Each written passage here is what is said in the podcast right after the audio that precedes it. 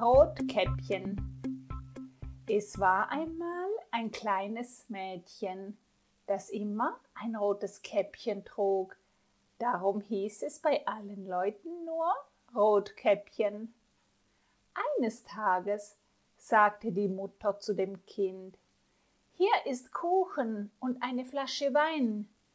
Bringe sie der kranken Großmutter, aber gehe nicht vom Weg ab. Die Großmutter wohnte in einem Häuschen im Wald. Rotkäppchen ging fort, und als es durch den Wald ging, begegnete es dem Wolf. Rotkäppchen wusste nicht, dass der Wolf böse war, und erzählte ihm von der kranken Großmutter.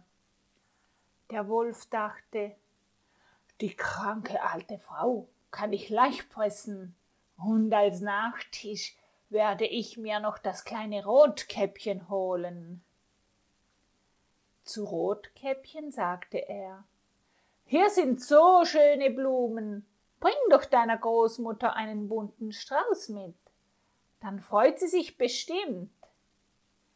Während nun das Kind Blumen pflückte, lief der Wolf gerade ins Haus der Großmutter und verschlang sie.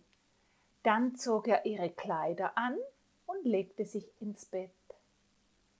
Nach einer Weile kam Rotkäppchen und war sehr erstaunt, weil sie die Haustür offen stand und die Großmutter nicht guten Tag sagte.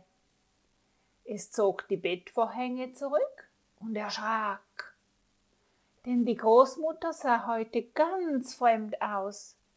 Großmutter, was hast du für große Ohren? fragte Rotkäppchen. Damit ich dich besser hören kann, antwortete der Wolf. Großmutter, was hast du für große Augen? Damit ich dich besser sehen kann, war die Antwort. Großmutter, was hast du für große Hände? Damit ich dich besser packen kann. Und was hast du für ein entsetzlich großes Maul? Damit ich dich besser fressen kann. Und damit sprang der Wolf aus dem Bett und verschlang das arme Rotkäppchen.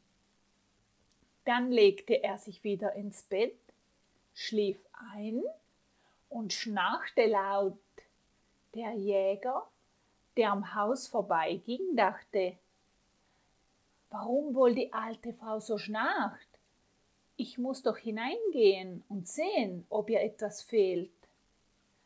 Da sah er, dass der Wolf im Bett lag.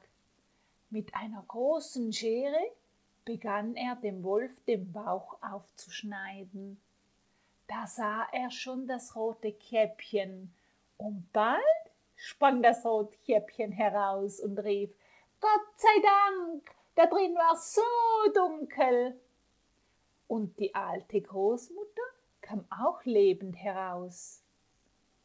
Nun füllten sie den Bauch des Wolfes mit Steinen und nähten ihn wieder zu. Als der Wolf aufwachte, wollte er aus dem Bett springen, aber die Steine waren so schwer, dass er fiel und tot war. Da dankten Rotkäppchen und die Großmutter dem Jäger, und alle drei waren froh und tranken den Wein und aßen den Kuchen.